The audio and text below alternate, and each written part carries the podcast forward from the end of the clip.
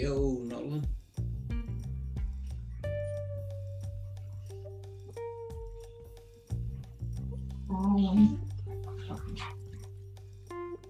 Robert. Nolan. Hey, how you doing? Pretty good. Thanks for reaching out. I I appreciate it. I I always have these great intentions that you know just get buried in my head somewhere or lost in my head. When I when I uh, saw you at the at Matt's, um, I don't know what you call that. Uh, Yeah, his at the service or the memorial. Yeah, I, I thought, wow, I'd like I'd like to get to know you better. And then then, you know, it's like a million other good intentions that I've got filed in my head somewhere. Yeah, yeah. So I've been trying to. uh I'm not sure why my video hasn't been working on these. Um, but the last time I did a Zoom, I couldn't get the video to work either. So I don't know what's going on. Some sort of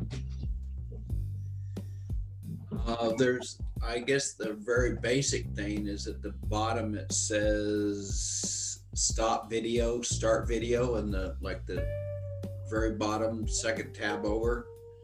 You can say stop video, start video. yeah, yeah. I clicked that, but it doesn't. Um, That's the that's all I know. That's all I got.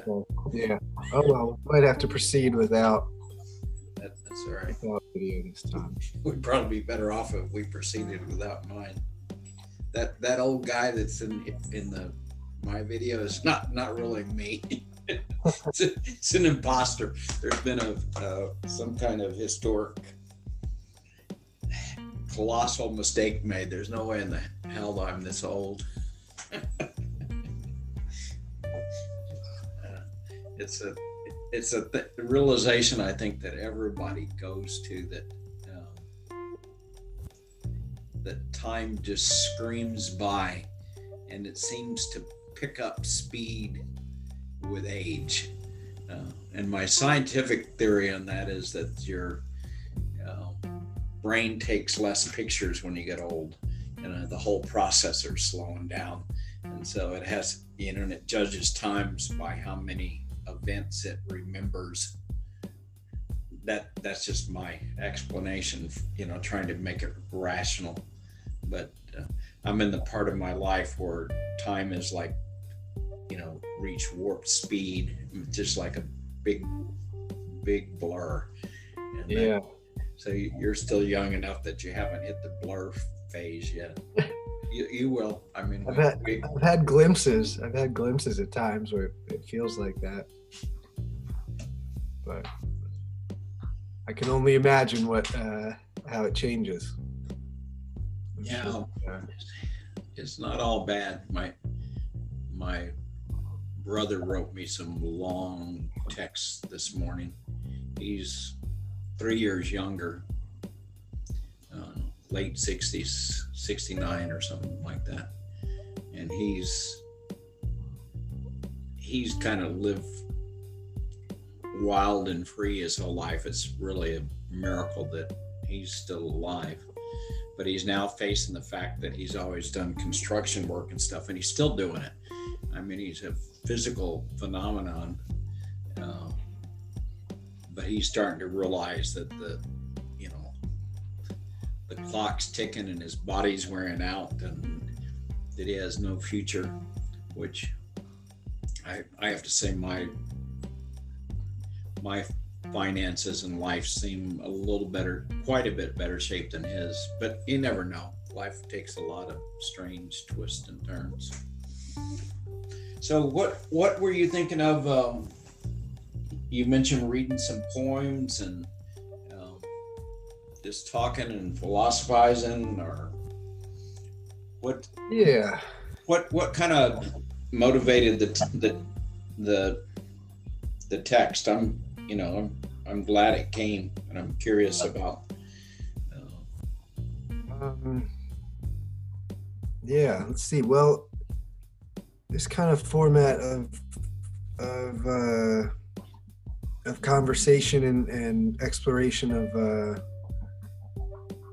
both ideas and language and and uh, um, uh, it's been a, a major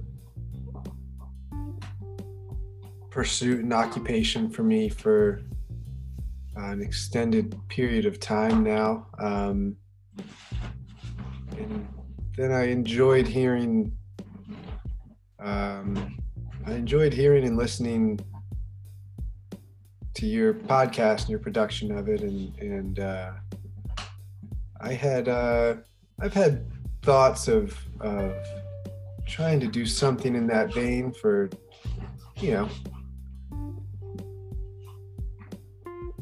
a while, but it's never really um, it's never really happened. And then so I'm always looking for for outlets of um, potentially collaborating and making that making that work. So I don't know if it would, uh, you know, I'm open to either um, just general open conversation with, you know, I do refer to different poems and poets a lot and enjoy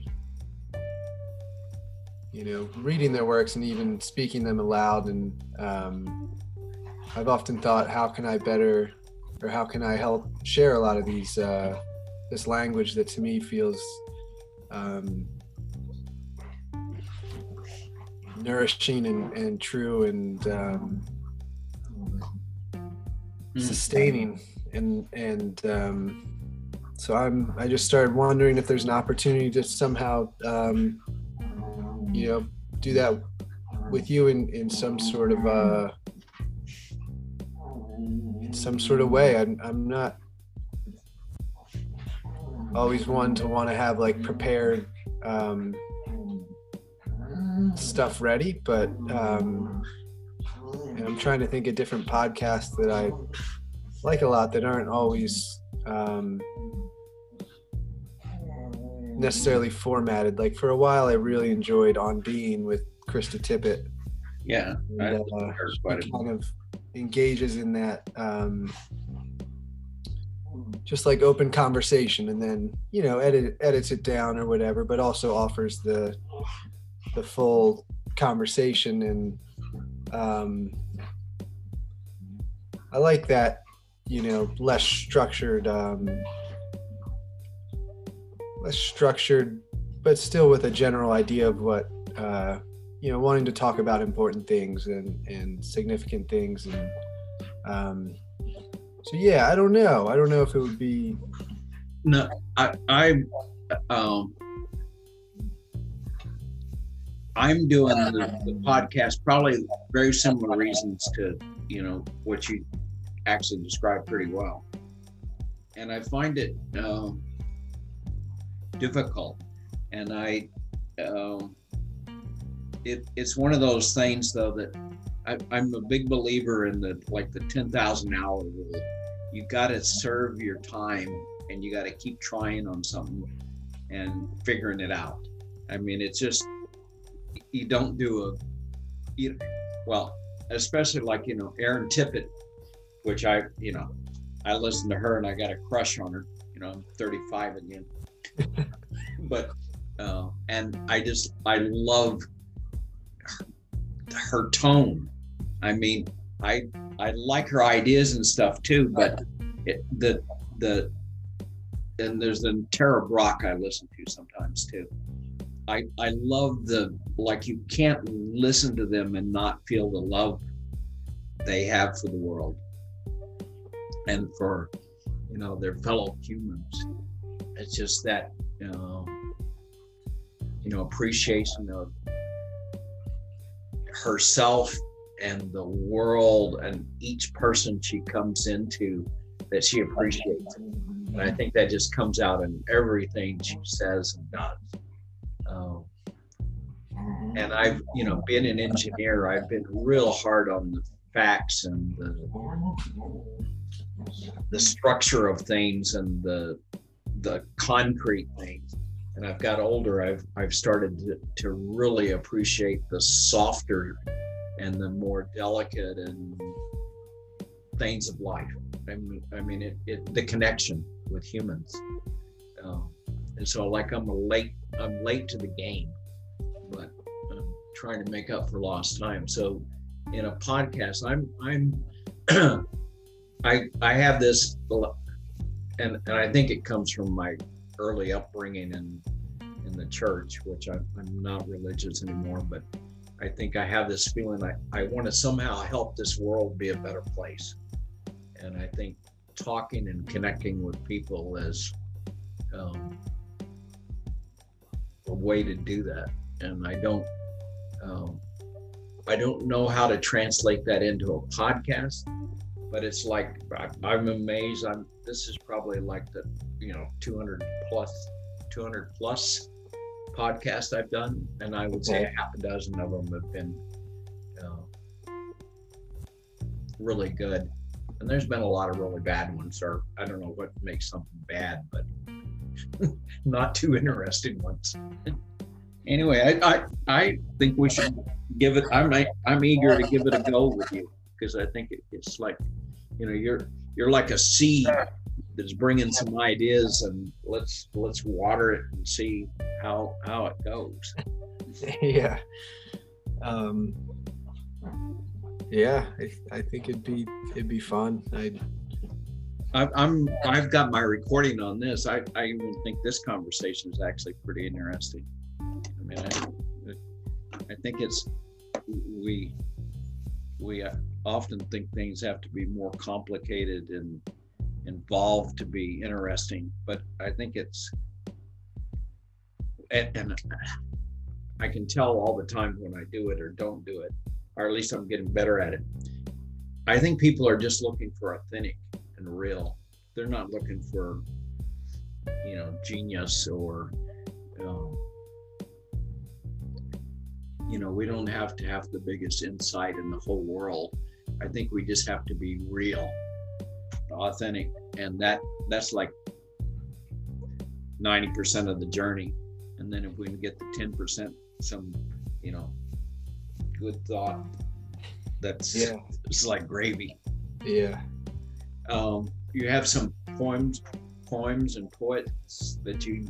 What what I'm thinking about that what we'll do today, just kind of like talk about what we want to do, and then set up another time with kind of a a loose idea, like you know, bring a poem to the table or you know something you you know you've read that's touched you and you just read it and you know i, I like the non-structured that you're talking about. Yeah um it's i certainly have a handful of uh of poets who have been um and writers who have been um you know deeply impactful in my life and and um, in my understanding of the world. And um, uh, I'm you know I, I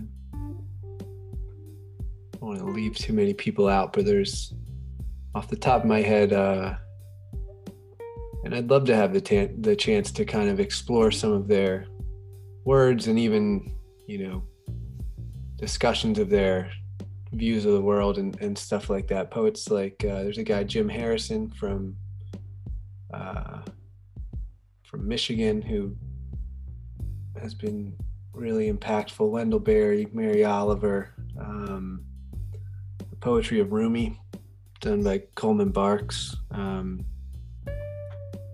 Rumi and um, Oliver is two that I've read quite a bit I like both of those, and I'm eager to learn about the others. Go ahead. Yeah. Well, um, yeah, and then I mean, obviously handfuls of others, and and um, yeah, I don't know if you want me to. So read anything now, but uh, Uh, but that's an idea of some of the E. E. Cummings. He early on, he was like an interesting poet that really got me into language and, and words and emotion. Yeah, let let's um, let's do one kind of a you know test of the. Um, well, we're we're learning as we go. Okay. Yeah, we'll test it out. I'll. My my son, um, he did one of way back did one of the early podcasts with me, and I was learning more then than I am now. I'm still learning, and hopefully keep learning. Um, and where's, and where's late, later I did one with Matt, and my son actually called me up and said that he loved the the podcast with Matt, and I think Matt, it wasn't me doing it. I think Matt is the one that made that podcast good. I mean, it it it's just Matt being Matt, and it and it came out great, and you know a lot of people listened to it. Um, and the one thing that, that kind of bothers me about podcasts is you almost never get feedback.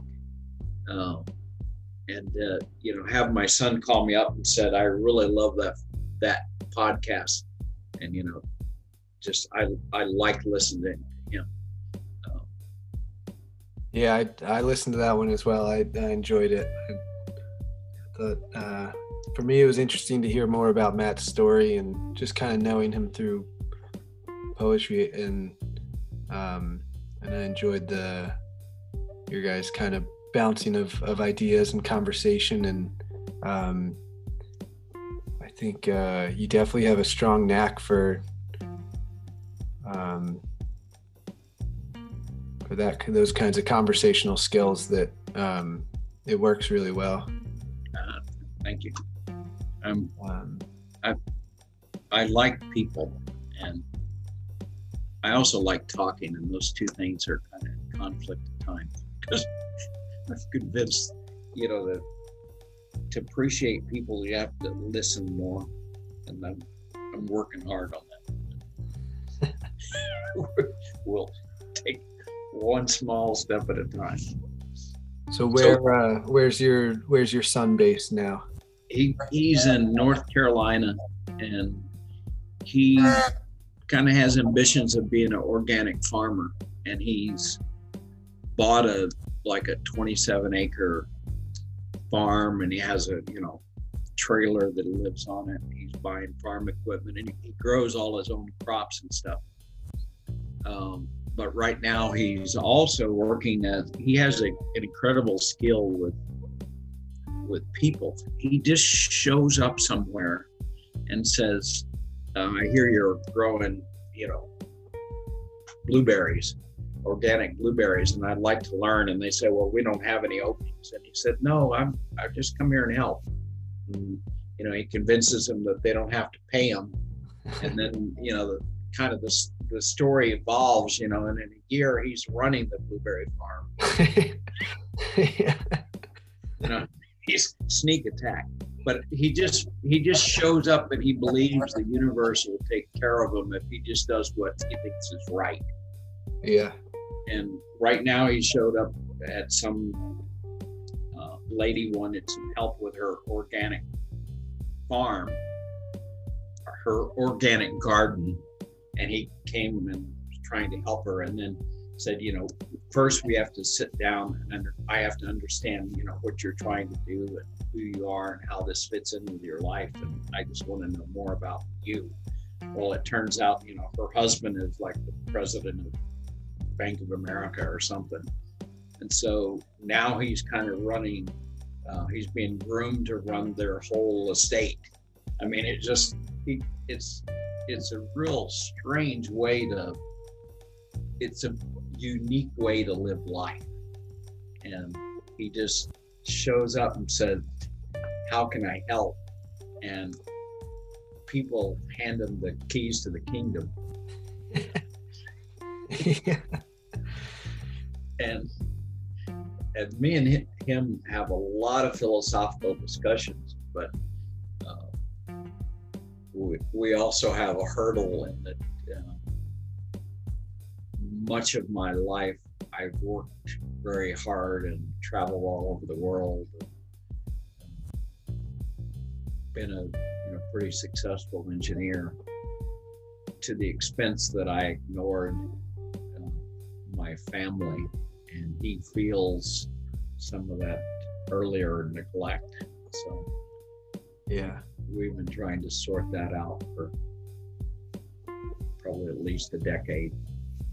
I, I, I think right at the moment I've said something that's upset him. I'm not real sure, but he's, he's hasn't been responding to my emails and texts and stuff. I'll have to find out why. Anyway, it's. Those are- those are- I, I- I appreciate you sharing uh, that story. It's that's obviously very personal, and uh, those are issues that a lot of people are. All of us are kind of working out and and and sorting out family matters, and uh, yeah, it's not not always easy territory to uh, to fully delve into. No, I, I've just read, started reading. uh, Well, I do this with a lot of books. I, I read half the book or one chapter or 10 chapters. Um, I can't say her name right. Pema. Show, just, you know, Pema Chödrön or Pema Chödrön, the when things fall apart or Yep. Yeah. And that it, you know, we're we're all in the same drama, the same stories, um, and you know the individual stage and circumstance vary, but we're we're all we all go through the same thing in just different, you know, different flavors, and and some of us are luckier than others, but it there's, you know, it's it's just part of life. Things fall apart then you put them back together and they fall apart again and that's kind of the way we we live. Yeah, yeah, and you know and the country's going through that too. I mean we're going this country's i've, I've never actually seen our country in this bad a shape being so divided. And um, i realize that i've been part of that. I've, I've written blogs for forever and my wife who has had a huge impact on me the last 10 years. Um, she says, You're describing the problem. That's what you're doing in your blogs. And I go, Wow.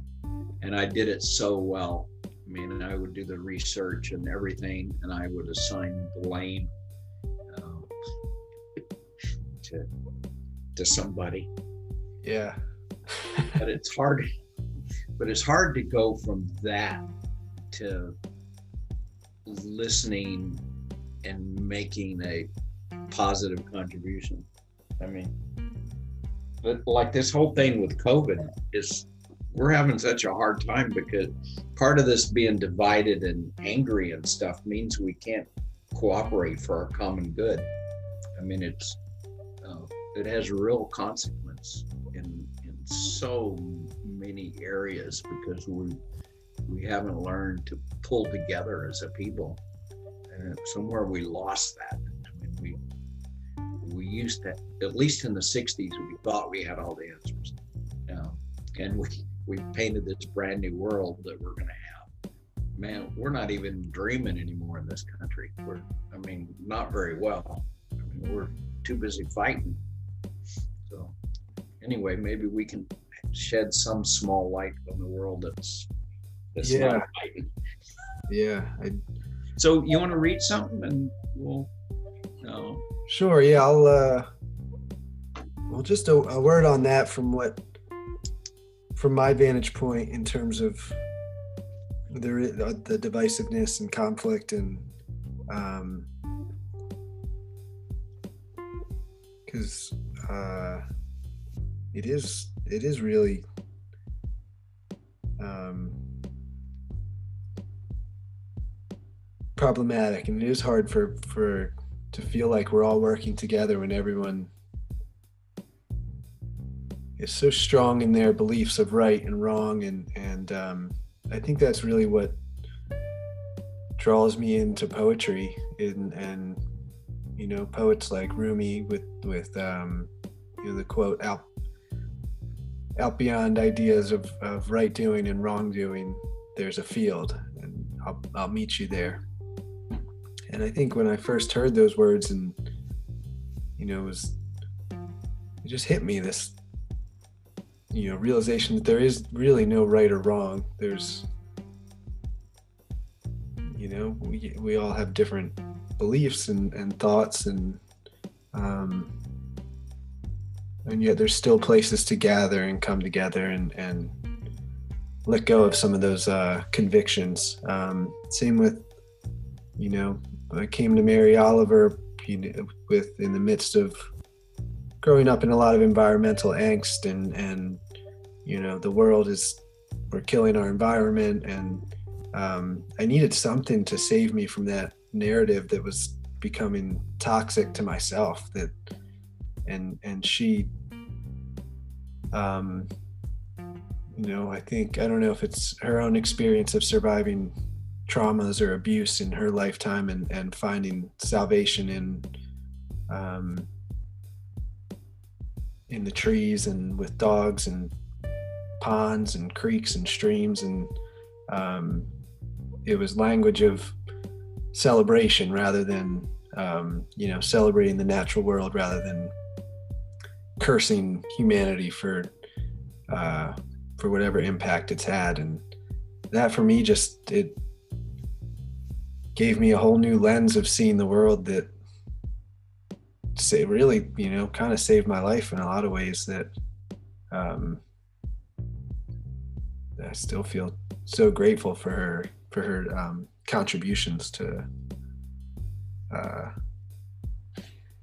to the world. But anyways, I'll. Uh, yeah, I I like uh, both of those, and at, at some point in another date, um, there's one of Rumi's poem about accepting different people into your house, which I had read before, but I didn't understand it. And then uh, my wife took me to some retreat, and a guy talked on that that poem for like hours, and I go, "Wow!" Could not believe how much was was in the poem. I go, "Wow!" You know, it's like a 50 line poem and it it was so you know the guy talking who's kind of a buddhist teacher type guy i can't think of his name but he saw so much in that poem and i go wow i just i didn't even have my eyes i, I just wasn't there when i read it. I mean well or i wasn't able to see yeah. it. Um, and i i i like mary oliver the I, I love going for hikes. And I'm I'm getting now to you know doing a two and a half three hour two and a two two to three mile hike is actually in hills and stuff is actually you know is is starting to get a little hard for me and that's kind of hard to accept because I've been pretty athletic and strong most of my life but getting out in nature is like a like wow, this is. I guess the world I live in is real too, but it's it's such a more pleasant reality than when I flick on the TV. I mean, it's just like, I mean, yeah. one makes me stronger and feel better and healthier and happier, and one makes me like depressed. it's just, yeah. So anyway, um, I I don't I'll never. Uh, some of her favorite lines are.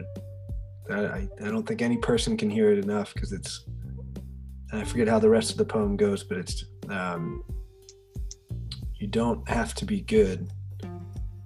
You only have to let the soft animal of your body love what it loves, and um, it's a poem that offers forgiveness when you know we we kind of live in a society that wants to crack down on you and for everything that you've ever done wrong and, and leave you feeling bad about yourself. And she just offers those simple lines that are, uh, for me, have been deeply affecting. And, and, um, and then she goes in onto some beautiful, whimsical observation of the natural world, but um, I'm leaving that out for this one. Um, now, Robert, I got to ask, where? Um, so, where did you grow up? El Paso. Okay, because the way you say poem, which is, can can you say it? Poem. Yeah, it's kind of uh, so. This writer Jim Harrison. Now he's from uh, um, he's from northern Michigan and spends a lot of time up on the UP, but he says it the the same exact way. Um, so maybe it's kind of a midwestern uh, style of, of, saying the word with a little more. Um, I was always kind of. Uh, I enjoyed hearing this. He didn't do a lot of interviews or anything, but uh, I was always intrigued by how he would he would say the word po. He would say poem. I can't even say it. I can't. well, I I once I hear you say the word and I'm thinking about it, I don't even know if I can say it my way. I mean, my I, I'm so influenced by um, what I've just heard, and by like if I'm I grew up in El Paso, and if, I'm around Hispanics a lot, I'll start taking on the Hispanic accent. Yeah. I, I just there's I my wife and everybody that knows me say says I'm very empathetic, and I I absorb things from people without my conscious knowledge that it's going on, and I I I have sometimes um, problems just feeling something that I've picked up from someone else. I just, I don't, I'm not even aware of where it came from. And, and, and I'll walk into a room and I'll go, wow, is that person hurting? And my wife will say, how do you know that? And I just, I say, I don't know. I just, I said, maybe it's on her face or his face or something. Yeah. That's it. Most of the time, I don't have any way to find out that that's true or not. Or it might just be that statistically, there's a lot of people hurting. Uh, but in a lot of cases, I'll, or in some cases, I'll, someone will come over and then talk to me and I'll listen and I'll, and my wife will go, wow, you picked that up across the room. And I'll go, I don't know. It's just, it's a, it's a gift. But yeah. it's also, it comes out in a lot of ways, like how I talk and how I say stuff. But uh, you'll find that um, a lot of my own poetry is centered around where I grew up in El Paso and the immigrants. Um, you know, I, I was born 100 yards north of the Rio Grande. I could have born born, you know, 100 yards south of the Rio Grande, um, and life would have been much tougher. So these boundaries that uh, I'm getting emotional, but that separate us are just so like it. It they're a, a story that we created that that's the boundary between us and them, and all boundaries we have between us and them are are more in our head than they are in reality. And it's whether it's race or anything else, but the the border to me is is like a metaphor for the us's and them's and th- that we run into all the time. I mean, it's it's just, and so I I identify real strongly with all the border problems we have because it. Um, when I was growing up, it just we accepted people moving back and forth across the border. And, you know, as a teenager, I used to go watch the maids come across the Rio Grande to go to work and they'd take their clothes off on one side so they wouldn't get wet and then they'd wade across the river and then put their clothes back on. And, you know, for a teenage boy, that was like, wow. so, so and then you know when my mom got old, we, we had a, a Mexican lady come live with my my brother's house, and he took you know care of my mom, and we gave her room and board, you know, fifty bucks a week and Sundays off, and she was happy. And you know, when we need to get her car fixed, we'd go across the border and do it cheaper. And I mean, it just I grew up the the border was so seamless and it wasn't a, a problem to us that the we moved back and forth. And now it's such a wow our country gets so i don't know so angry about that whole thing. Um, and so for me a lot of my my poetry the last few years has come from the the border which has always been a big part of my life. And it and it's such a different part of my life than it is for our country. For our country it's such a painful uh, thing that we fight about. And i don't know. I digress but you asked me where i was from and yeah that's a, the uh, whole package. there's all kinds of uh,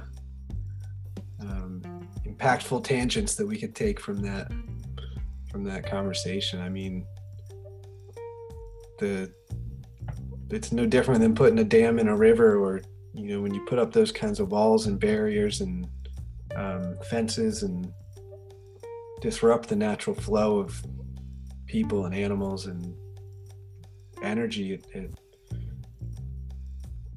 yeah it creates blockages that and it's i guess because people are afraid of what well there's you know sometimes there it's a balance. I mean we also need the you know the hydropower is a hell of a lot cleaner than any other kind of power we've got.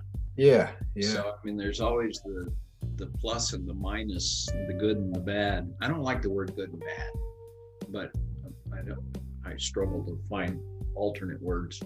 But you know it's the trade-offs and um, just like on the political scene both sides it's very hard for me to see the other side because i'm so damn entrenched in my own point of view but i know the other side has valid points and that they live in a world that from the world they live in it makes perfect sense even though i can't see it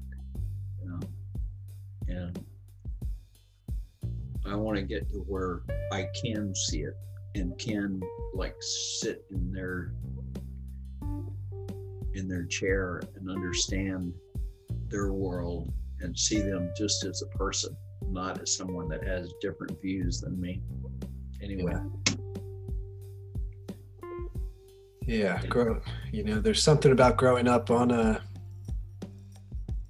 on a borderline like that that um, know, even being here where where we are now, we're on the the Mason Dixon line, which is a, a borderline that I, you know, reflect on a lot, and uh,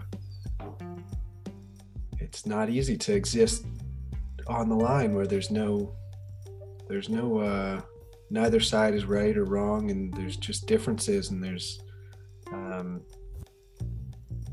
but yeah, thank you for you know, obviously bringing up the point of the benefits of hydro, you know, electricity, and there's no there's no definites. Um, but I I do think there's something about existing on those in the middle where it's.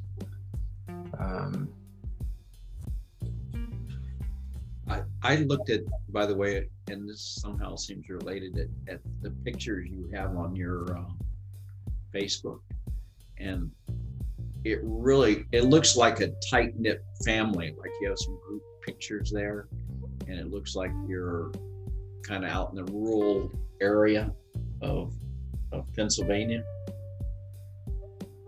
That I I thought. Um, sort of, sort of. Um, I I'm based in uh, primarily I'm based in Landenberg. Um, it's where I grew up and where I am right now, living on a um, little permaculture farm property. Um, and I do a lot of my primary work is a lot of plant work and tree work and organic farming and um, I would say it's an area that was traditionally very rural and over the last 50 years has been you know developed more and more in terms of uh, population density and, and suburban sprawl. Um, but uh, part of the thing that fascinates me is how to con- you know keep it a beautiful area while welcoming people in. And and I think that's where the ideas of permaculture are super um,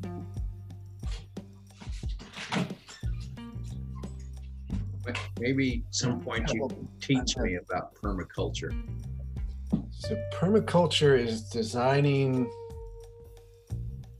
um, it's a it's a means of land stewardship of you know managing the the land and, and property around you based on um, I'm not going to get all this right. The guy I rent from, he he gives a lot of talks on it, and um, it seems to vibe well with my general philosophy. Although I'm not a studied, you know, permaculture guy, but essentially, you design a property for all kinds of different ecosystem services. Uh, you know, native plants, native uh, trees, depending on the local habitat, what might work well, and then um, you know, certain amount of vegetable farming or even um, raising uh, livestock or animals.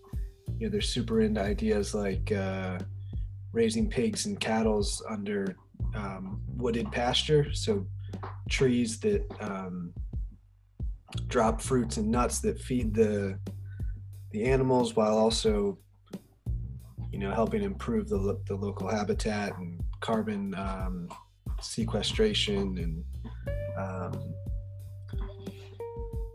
so it's a bit more of a intensive form of land management. It also takes into account the people that live there and, and helping you know cultivate an environment of um, of justice and care for for others. And um, so it takes the whole gardening concept to like a a new territory of um, you know kind of like what your son does when he when he gets a if he gets a garden gig and goes there and you know doesn't just start doing whatever tasks they ask he wants to know well what's going on with the people who live here?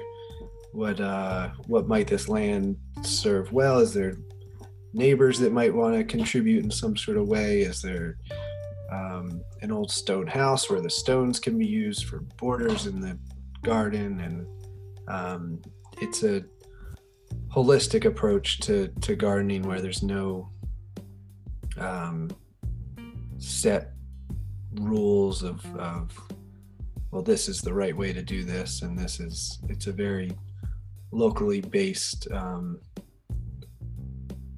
and uh, you know environmentally conscious. There's a lot of uh, um, consideration to the impacts of agriculture and um, but yeah it's it's sounds very cool I it's mean, it's super interesting also sounds like I look at that and go, wow, do I have enough time left in this lifetime to add that to the stuff I want to learn about? yeah. Yeah. Um, I, the, my, my wife is real big on, she says she likes me the most because I'm a, a learner. Yeah.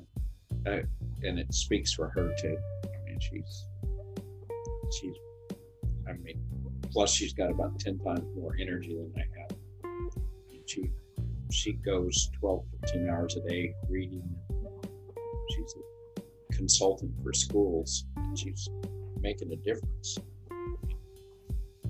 it's like uh, like we're both of us go pretty damn hard for old people but i i can't keep up with her she's she's a thinker she's a very smart person, and she's quite a bit smaller than me. And I always think, how does all that uh, brain power exist in her head, which is 75% the size of my head? wow, she didn't have enough room for all those brains. Just like birds. Birds has amaze the crap out of me how smart they are. The tiny little head. Yeah. Anyway, I digress. Why don't you read us a poem and then we talk about a little bit and then and then um, All right. I'll uh be wise enough to let people. sure. I got here I got here uh The Essential Poems by uh Jim Harrison. And this is a uh I think put out posthumously. He passed away maybe three or four years ago. Um and uh I can either pick one randomly, you can give me a page number and we can take a chance on what One, why don't you give me one of your favorites? Then okay. I don't want to get a hold of something that we we can't digest yet. Okay. I'm, yeah. Anyway, I, I was going to go on another rambling Discord, but I think I'll skip it. All right. So Let's this, hear this is a, uh, a poem titled Advice. And uh, Harrison's very conversational in his uh, a lot of his poetry. It's very um, yeah, it's conversational. All right.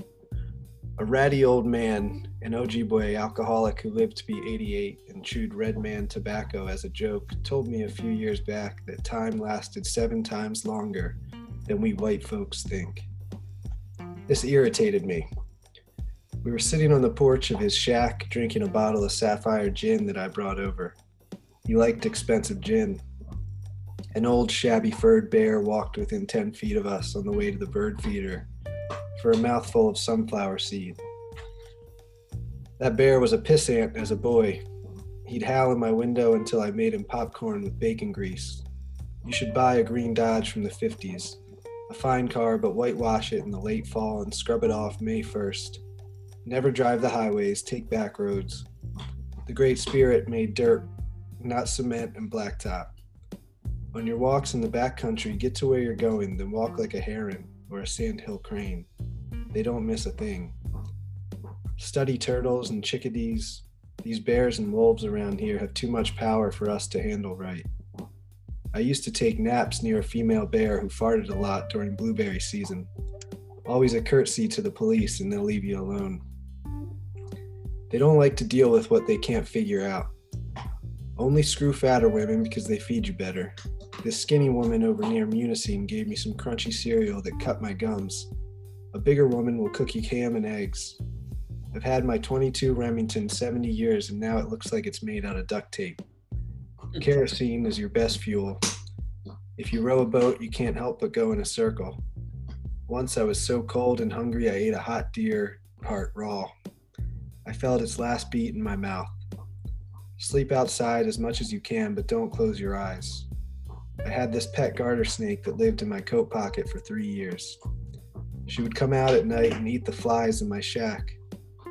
Think of your mind as a lake. Give away half the money you make, or you'll become a bad person. During nights of big moons, try walking as, as slow as a skunk. You'll like it. Don't ever go in a basement. Now I see Teddy's fish tug coming in. If you buy a six pack, I'll get us I'll get us a big lake trout from Teddy. I got three bucks burning a hole in my pocket. Women like their feet rubbed. Bring them wildflowers. My mom died when I was nine years old. I got this idea she became a bird, and that's why I talk to birds. Way back then, I thought the Germans and Japs would kill the world, but here we are, about ready to cook a fish. What more could you want on an August afternoon? Wow.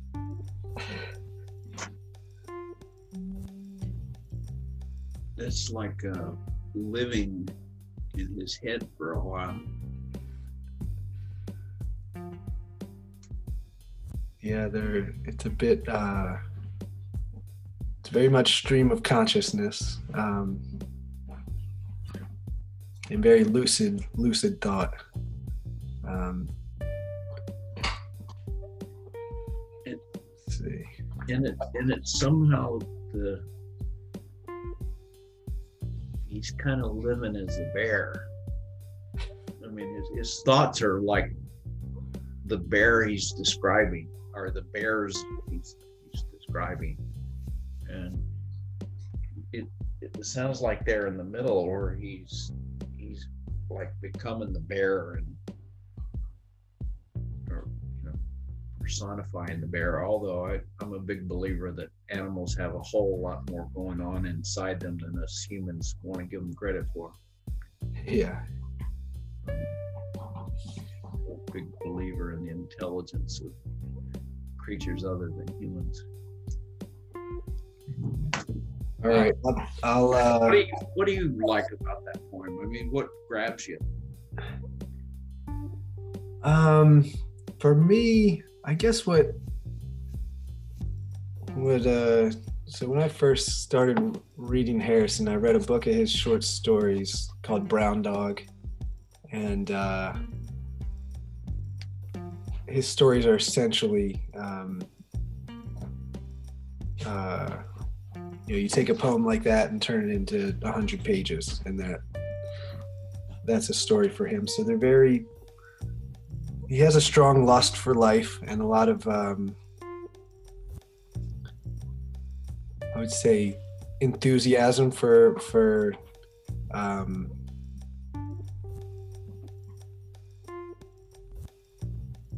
aspects of, of our world that um, are nourishing and, and um, even pleasurable or um, interesting and different. And and uh, maybe outside the box and outside the realm of, of living of, of the average person that you know as a i think when i was reading him i was it was a winter break you know june maybe junior year of college and uh, to take a break from microeconomics and um, you know all the different very rational minded classes that I was in predominantly and to be exposed to something that was far more emotive and and um, just experiential. It was like a real breath of fresh air for me. Um, he has made a big part of his living at times as a food writer and essays um, about food and around food, and that's always plays a big part and then uh, he's also not afraid of expressing vulnerability some of the exploring some of the painful experiences in his life which i think is vital and, and i always appreciate that. Um, he's just honest and kind of comfortable with who he is as a as a person to some extent. Um, so i tend to enjoy his uh, his expressions. And I, I could get so lost in some of the images that he puts out there too. Wow. yeah, yeah, The idea of having a pet snake in your pocket for three years and then the snake comes out at nighttime to eat the flies in his shed and then somehow comes back to him and gets back in his pocket. I mean, that's just, I I could get stuck thinking about that all day long. Um, all right, I'll try a shorter one here just to. Uh, so this is from his last book of poetry, Dead Man's Float. This was um, in his in his final years. This is a poem titled Galactic. Sitting out in my chair near Linda's garden, a mixture of flowers and vegetables, pink iris, wild poppies, roses, blue salvia, and veronica, among tomatoes, green beans, eggplant, and onion. I think that I sense the far flung galaxies and hear a tinge of the solar winds. Where is my dead brother? I want to know. With so many infirmities, I await the miraculous. Galaxies are grand thickets of stars in which we may hide forever.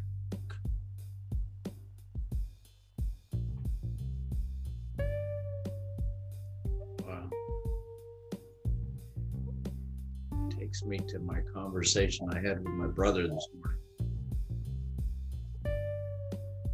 Wow.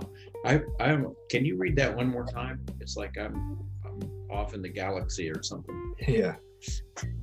Galactic. Sitting out in my chair near Linda's garden, a mixture of flowers and vegetables, pink iris, wild poppies, roses, blue salvia, and veronica, among tomatoes, green beans, eggplant, and onion. I think that I sense the far flung galaxies and hear a tinge of the solar winds. Where is my dead brother? I want to know. With so many infirmities, I await the miraculous. Galaxies are grand thickets of stars in which we may hide forever. Wow, I like that one. I'm gonna have to get this guy. I've never heard of him. Have to have to put him in the in in with the other hundred books I have on my Kindle. It's just all I need is a, another lifetime to read all.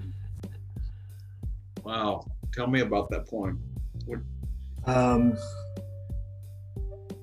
let's see. I'm thinking. I have a, a farmer friend who I've worked for, an older man, and last uh, he's kind of a curmudgeon guy. And last spring, he said something to me that uh, life is is nothing but a it's nothing but a series of of traumas, uh, a prolonged series of traumas, and I remember, you know, taking that in and then reflecting on this poem. You know, Harrison does bring up one of the traumas that he's been through in his life, and he does that fairly regularly in his poems. And then he'll also shine a whole lot of light on the, the aspects of the world that have helped him transcend those traumatic events and and to think of the night sky as a um, he talks a lot about spending time in thickets and um, just spending whole days just sitting in a thicket, just watching birds and maybe eating salami on a piece of bread. Or um, so he, he spends a fair amount of his time kind of in this realm of you can call it hiding, but it's also just recovery of some sense of of recovering from pain and and um, to have those places in the world that offer um, solace. And and the night sky is one that's available you know ideally to everyone unless you start to factor in light pollution and things like that. But uh, grand thickets of stars in which we may hide forever that um, it's this blanket that just can hold us no matter what we may have experienced um, yeah, I, I would say that, you know, when he's sitting there eating bread on bologna and just contemplating the the universe, maybe that's living. You know, it, it is recouping, but um, that's that's we we tend to think of living as the stuff that we're doing and activities and what we have and who we're with and all that. But living's also that sitting there by yourself eating a bologna sandwich. You know, it's it's somehow being life is and how you handle everything is is like this appreciation for the from the big to the little like going from the the garden in front of them to the thicket in the sky. That's pretty Yeah. cool. I like I'm, I'm gonna like this guy. I, thank you for introducing me to him. He's gonna get on my list. yeah, I also like the lack of kind of, and more so in the other poem than this one, but the lack of structure. You know, there's a stream of consciousness, but it's also a stream of consciousness that on the surface appears to be bouncing all over the place. Like the first one, I I the I don't remember the name of the first poem, but I, I guess I don't remember the name of either poem. But on the first poem, um, I think I have to read that many times to kind of. I don't know why I, I want to feel the connection between all the parts, but I do. I want to like, like see. Maybe I'm looking for something that isn't there, but like the the theme of the poem. Yeah, what what's kind of weaving them all together, or yeah. The, this one though is this one is really I I like shorter poems, and I, I think a lot of it's because my brain's not able to comprehend the bigger ones. Um, but like this this one of the I can see him. I like poems that make you feel like you're sitting there with him in the garden on the chair yeah. and yeah. looking up at the stars and like I, I my own belief of poems is it's not as important what they say and what they make you think as how they make you feel. I mean, it, I think when I I do well with a poem, or a poem that I write that I like, is one that makes me feel a certain way, and I often try to write the poem from not my viewpoint, but from someone else's, and often a child. I like to write something from the point of view of a child and see if uh, I can sit in their shoes. And this this guy Harris is doing is giving me like I'm sitting with him. I like that. Well, you wanted us to try to to do this like once a week or something, or? Yeah, I think. Uh, How's it been for you? It, it's uh, it's joyful. Yeah, I enjoy it. It's uh, it's um, it's definitely valuable. Okay, good, good. I I very much enjoyed it too. Uh, I I think you know, at least my opinion at this point. Sometimes it's different when I listen to it. To it, but I think what we've done here will actually make a pretty decent podcast. I, I can't. There's got to be people that have, would like to imagine sitting here talking with us, and perhaps there's some people out there that would like to join us. So, who knows? There's got to be. There's got to be.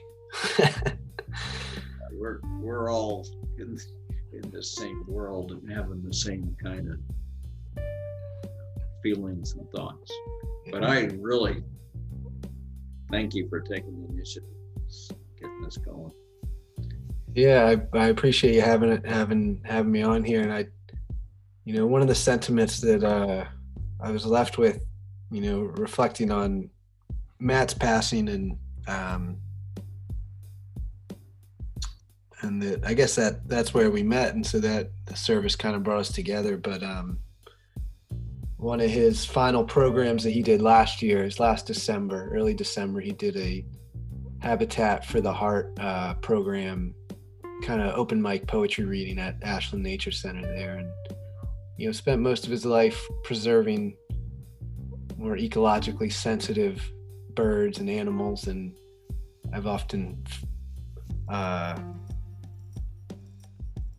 identified with some of those some of those same birds and animals. So I'm, I'm thankful for uh, for Matt's efforts in. I love the the words "habitat for the heart" and and uh, how that relates to both. You know, lots of amazing animals, and then also uh, human beings, and um, yeah, I don't know. Yeah, I um, I got to meet Matt the poetry and they'd listen to his poems and stuff. And it became pretty clear from listening to his poems that he was into, you know, kind of saving the habitat and save, saving the world type thing the most. I mean, just, you know, you, you start from the little and move out. Yeah. But, but yeah, I didn't realize how attached that I had become to him and how much I appreciated him. And it's a shame that we're like that in life, you know, when he, um, when someone dies right in our eyes. And it's a shame we can't do that sooner. Well, thanks for having me on here, and and uh, I'll look forward to to more conversations. Sounds good, Nolan. Thanks for coming All right. being here.